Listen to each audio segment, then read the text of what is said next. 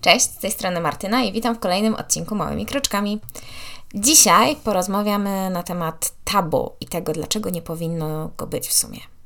Tak więc, szukając w słowniku języka polskiego, czym jest tabu, możemy natrafić na następujące definicje. Według wierzeń ludowych pierwotnych, zakaz stykania się z pewnymi przedmiotami, osobami, zwierzętami lub dokonywania pewnych czynności, które naruszenie miało powodować karę sił nadnaturalnych. Też przedmiot, osoba, zwierzę itp. objęte tym zakazem. Drugie, nietykalność święte, nietykalna świętość, albo trzecie, to o czym się nie mówi lub co jest zakazane. W dzisiejszym odcinku odniosę się do ostatniej definicji, a zwłaszcza części to, o czym się nie mówi. Powiem, dlaczego posiadanie tematów tabu nie jest dobre, jak również poruszę kwestię tego, czy oznacza to, że nie można już o czymś nie mówić. Tak więc zapraszam. Dawniej tematów tabu było zdecydowanie więcej niż obecnie i wiązało się to głównie z tym, że ówcześni ludzie no, nie wiedzieli aż tyle, ile my. Bali się jakiejś kary sił wyższych za poruszanie właśnie jakichś kwestii tabu, a także bali się reakcji społeczeństwa. Dzisiaj już raczej mało kto się boi jakiegoś bóstwa, które ześle nieszczęście, ale nawet w sumie nie wiem, czy w obecnych czasach, na przykład w religii chrześcijańskiej, jest coś takiego. No, no nie wiem, no, ale zobaczymy. W każdym razie, głównie pozostało nam raczej z dawnych czasów lęk na reakcję społeczeństwa, w którym się znajdujemy. Często na przykład można usłyszeć, że kobiecie, kobiecie czegoś nie wypada, e, na przykład nie, nie wypada poruszać takich, a nie innych tematów, na przykład źle widziane jest mówienie o okresie, połogu, chociaż to się na szczęście też zmienia, więc o tyle dobrze. Czy ogółem nie powinno się mówić o pieniądzach, seksualności czy śmierci? Zabranianie poruszania pewnych tematów, zwłaszcza na gruncie domowym, gdzie powinniśmy czuć się najbezpieczniej przy poznawaniu świata, no po prostu negatywnie wpływa na dalsze dorosłe życie. Zacznijmy może właśnie od tematów związanych z kobietami. Jeżeli w domu na przykład temat okresu jest czymś wstydliwym, przemilczanym, to w momencie, gdy niczego nieświadoma dziewczynka po raz pierwszy zacznie krwawić, może się przerazić, poczuć, że coś z nią jest nie tak, czy najzwyczajniej w świecie niepotrzebnie się stresować. Może na własne sposoby starać się to ukryć, co czasami może niestety przynieść opłakane skutki, bo nieznajomość tego, jak korzystać z tamponów, podpasek, czy jak utrzymywać higienę w czasie właśnie takich dni, no może się po prostu przyczynić do infekcji. Jeśli w domu jest to coś, co, nie po, co powinno się ukrywać, no to każdego, każdego miesiąca po prostu dziewczynka będzie przychodziła katusze, stresując się, by nikt się nie dowiedział. Najprawdopodobniej podczas okresu nie będzie chciała uprawiać sportów, bawić się czy szaleć jak inne dzieciaki, bo będzie miała nadal z tyłu głowy strach, by czasem niczego nie było widać czy czuć. Brak swobodnej rozmowy na ten temat w sumie takiej zwykłej fizjologicznej rzeczy może przyczynić się do późniejszych problemów komunikacyjnych z partnerem, a nawet lekarzem. Nie wiedząc, jak wygląda zwykły okres, niepokojące objawy, jak na przykład anemia, zawroty głowy czy utrata przytomności, ból taki, że nie jesteśmy w stanie po prostu nic zrobić, no po prostu będzie ignorowany. I to może się, pomijając fakt, że no bez sensu ktoś będzie się męczył przez ileś tam lat, no to może się też przyczynić do tego, że opóźni się leczenie jakiejś choroby, która jest przyczyną takich objawów, no co w przyszłości może skutkować na przykład problemami z zajściem w ciążę, utrzymaniem ciąży, czy nawet nowotworami. Z kolei nieporuszanie tych tematów z chłopcami może skutkować brakiem empatyczności. Nie rozumiejąc, na czym polega okres, jak może wyglądać, jakie dolegliwości mogą być przy tym, po prostu najzwyczajniej w świecie chłopcy nie będą wiedzieć, jak się zachowywać. Będą powtarzać zasłyszane stereotypy, głupie teksty, czy naśmiewać się z dziewczynek, co z kolei będzie powodowało, że dziewczynki będą jeszcze bardziej skrępowane, więc nie będą w przyszłości rozmawiały na te tematy i po prostu tak w kółko. Faceci zaś będą w przyszłości krępowali się kupować podpaski dla dziewczyn, gdy ta będzie w łóżku leżała i zwijała się z bólu, myśląc, że po prostu to jest niemęskie. Właśnie nigdy nie potrafiłam zrozumieć, dlaczego na zajęcia z WDŻ-u o okresie były tylko same dziewczyny. No przecież chłopacy prędzej czy później zderzą się z tym tematem i według mnie lepiej, żeby byli na to przygotowani. Kolejnym tematem tabu związanym z kobietami jest moim zdaniem połóg i poniekąd poród. O ile każdy jest świadom tego, że jest coś takiego jak poród i że nie należy to do najprzyjemniejszych rzeczy, tak mało kto wie o połogu. Swoją drogą poród zazwyczaj jest właśnie postrzegany jako nagła akcja, kilka parć i tyle. Gdy, gdy no po prostu nie mówi się, że może trwać kilka, kilkanaście, czasami nawet i kilkadziesiąt godzin. Nie mówi się o tym, że w czasie porodu można wymiotować, czy robić kupę czy siku pod siebie, że może pęknąć krocze i tym podobne A szkoda, bo sądzę, że jakby więcej osób było tego świadomych, nie mówiliby o tym z taką pobłażliwością. Niektórzy na takie, na takie właśnie argumenty rzucają magiczne. Kiedyś kobiety też rodziły i to bez żadnych wspomagań i dawały radę. Co więcej, robiły to w polu. Możliwe, ale po pierwsze, była wtedy też większa śmiertelność wśród kobiet i dzieci. Dwa, nie umniejsza to cierpieniu i tamtych kobiet i współczesnych. Proszę. Kiedyś nie było znieczuleń i zęby wyrywano na żywca, a jednak sądzę, że obecnie każdy rzucający powyższym magicznym hasłem wolałby mieć znieczulenie podczas na przykład wyrywania ósemki. Czy to świadczy, że współcześni pacjenci są słaby, słabi wygodnicy i sobie wymyślają? No nie. To, że jesteśmy przyzwyczajeni do jakichś wygód i udogodnień, nie znaczy, że jesteśmy gorsi, słabsi czy coś w tym stylu. Mamy do tego prawo, wszak życie nie polega na ciągłym cierpieniu. Idąc dalej. Połóg to czas, gdy kobieta przez około 6 tygodni po porodzie krwawi, bo obkurcza się jej macica. Dla niewtajemniczonych powiem, że to też bywa bolesne. Jest to czas, gdy zmęczona po porodzie mama jest wrzucana na głęboką wodę, by zajęła się jednocześnie dzieckiem, będąc nadal osłabioną. Mm, I nie mówi się w sumie o, o tym, że to może być też ciężki okres, tak? No wiadomo, no nie jest to aż taki hardcore skumulowany jak poród, przynajmniej w moim przypadku, tak, ale no, nie jest to też taki zupełnie lightowy temat. Nie mówi się właśnie o problemach macierzyństwach, o depresjach poporodowych, o braku miłości do dziecka. Pokazuje się tylko wyidealizowany obraz, przez co no po prostu niektórzy nie są gotowi na to wszystko. I rodzice mogą mieć problemy z odnalezieniem się w nowej sytuacji. Może też to wpłynąć na na przykład zbyt pochopne decyzje o posiadaniu dzieci. Więcej w tym odcinku też, o, znaczy więcej w tym temacie opowiadam w odcinku dziesiątym, szczerze o macierzyństwie, tak więc zachęcam do wysłuchania, jeżeli ktoś, ktoś nie miał okazji tego e, się z tym zapoznać. Dalej, z tematem macierzyństwa i tabu wokół też się wiąże wygląd matki.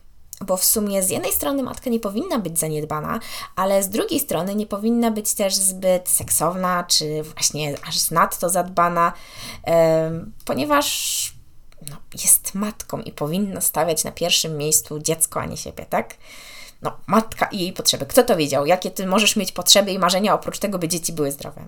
Cieszę się, że powoli przestają to być takie tematy tabu i dziękuję za takie osoby jak na przykład Mataja, wymagające, czy Matka też człowiek, które właśnie normalizują to wszystko. Uważam, że robią ogromną robotę zdejmując presję z matek i uświadamiając społeczeństwo.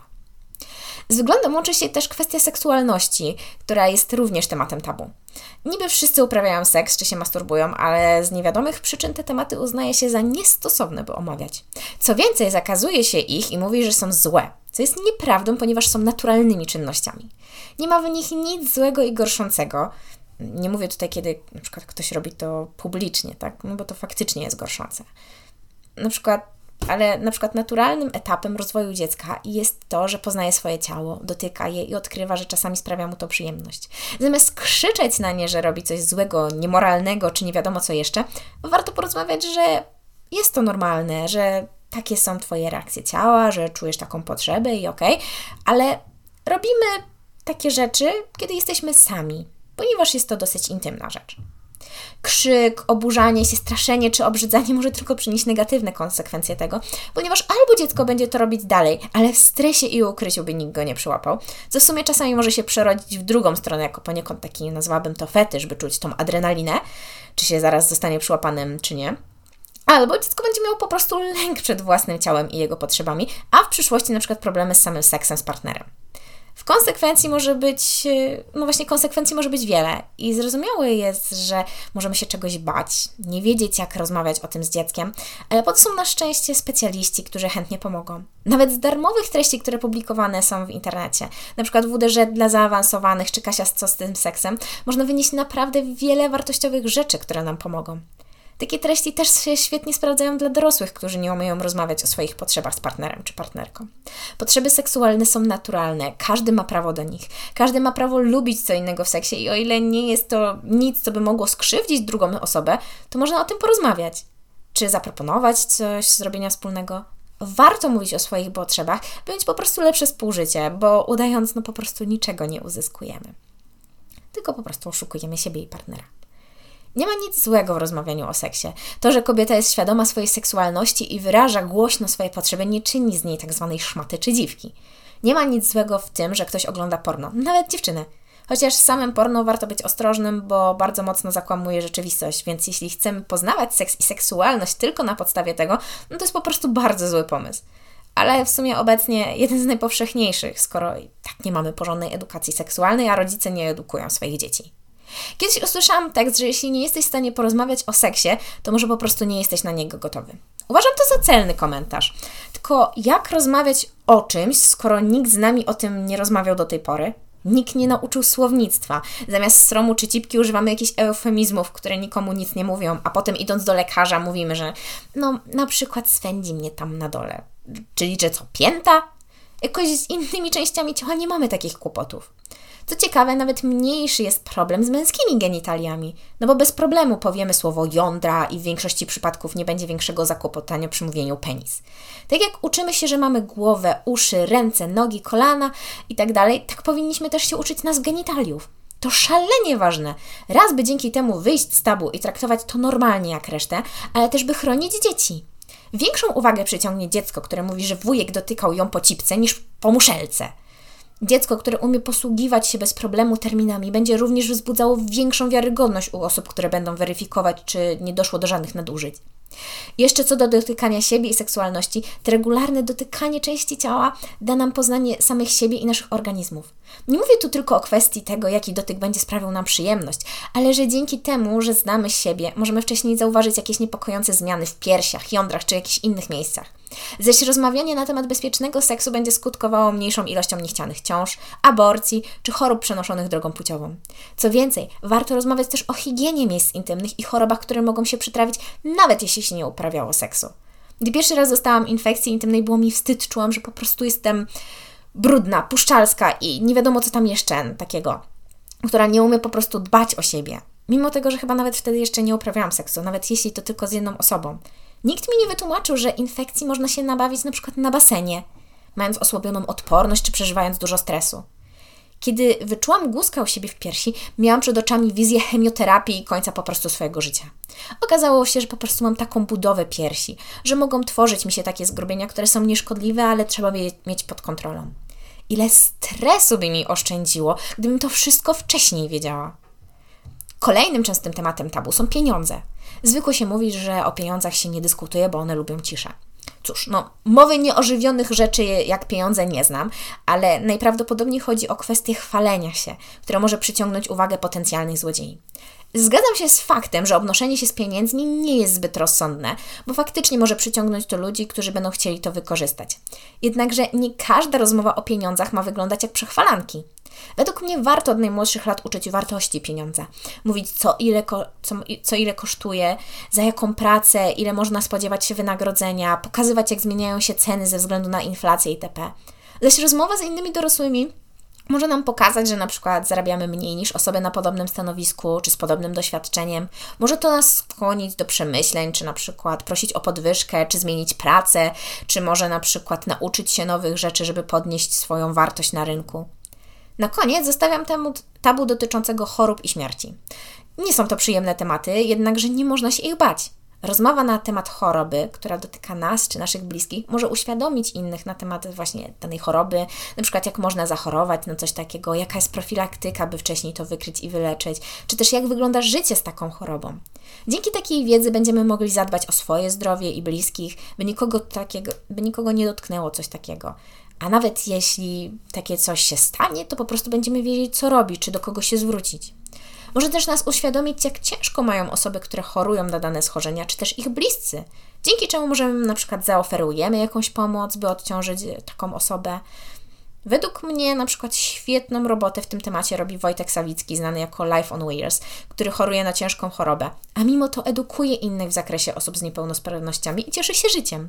Jeśli go nie znacie, to polecam na Instagramie. Jeśli chodzi zaś o temat śmierci, to jest on często tabuizowany, bo ludzie się po prostu boją. Jest to coś nieznanego, może przyjść niespodziewanie i na wiele sposobów. Jednocześnie jest to coś, z czym prędzej czy później przyjdzie nam się zmierzyć. Moim zdaniem warto rozmawiać na ten temat, bo pozwoli nam to oswoić się z tym.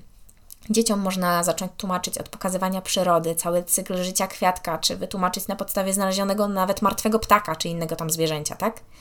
Wątpię, by dało się kogokolwiek przygotować w 100% na śmierć swoją czy bliskich, ale powinniśmy też żyć, z... nie powinniśmy w sumie żyć w złudzeniu, że czegoś takiego po prostu nie ma.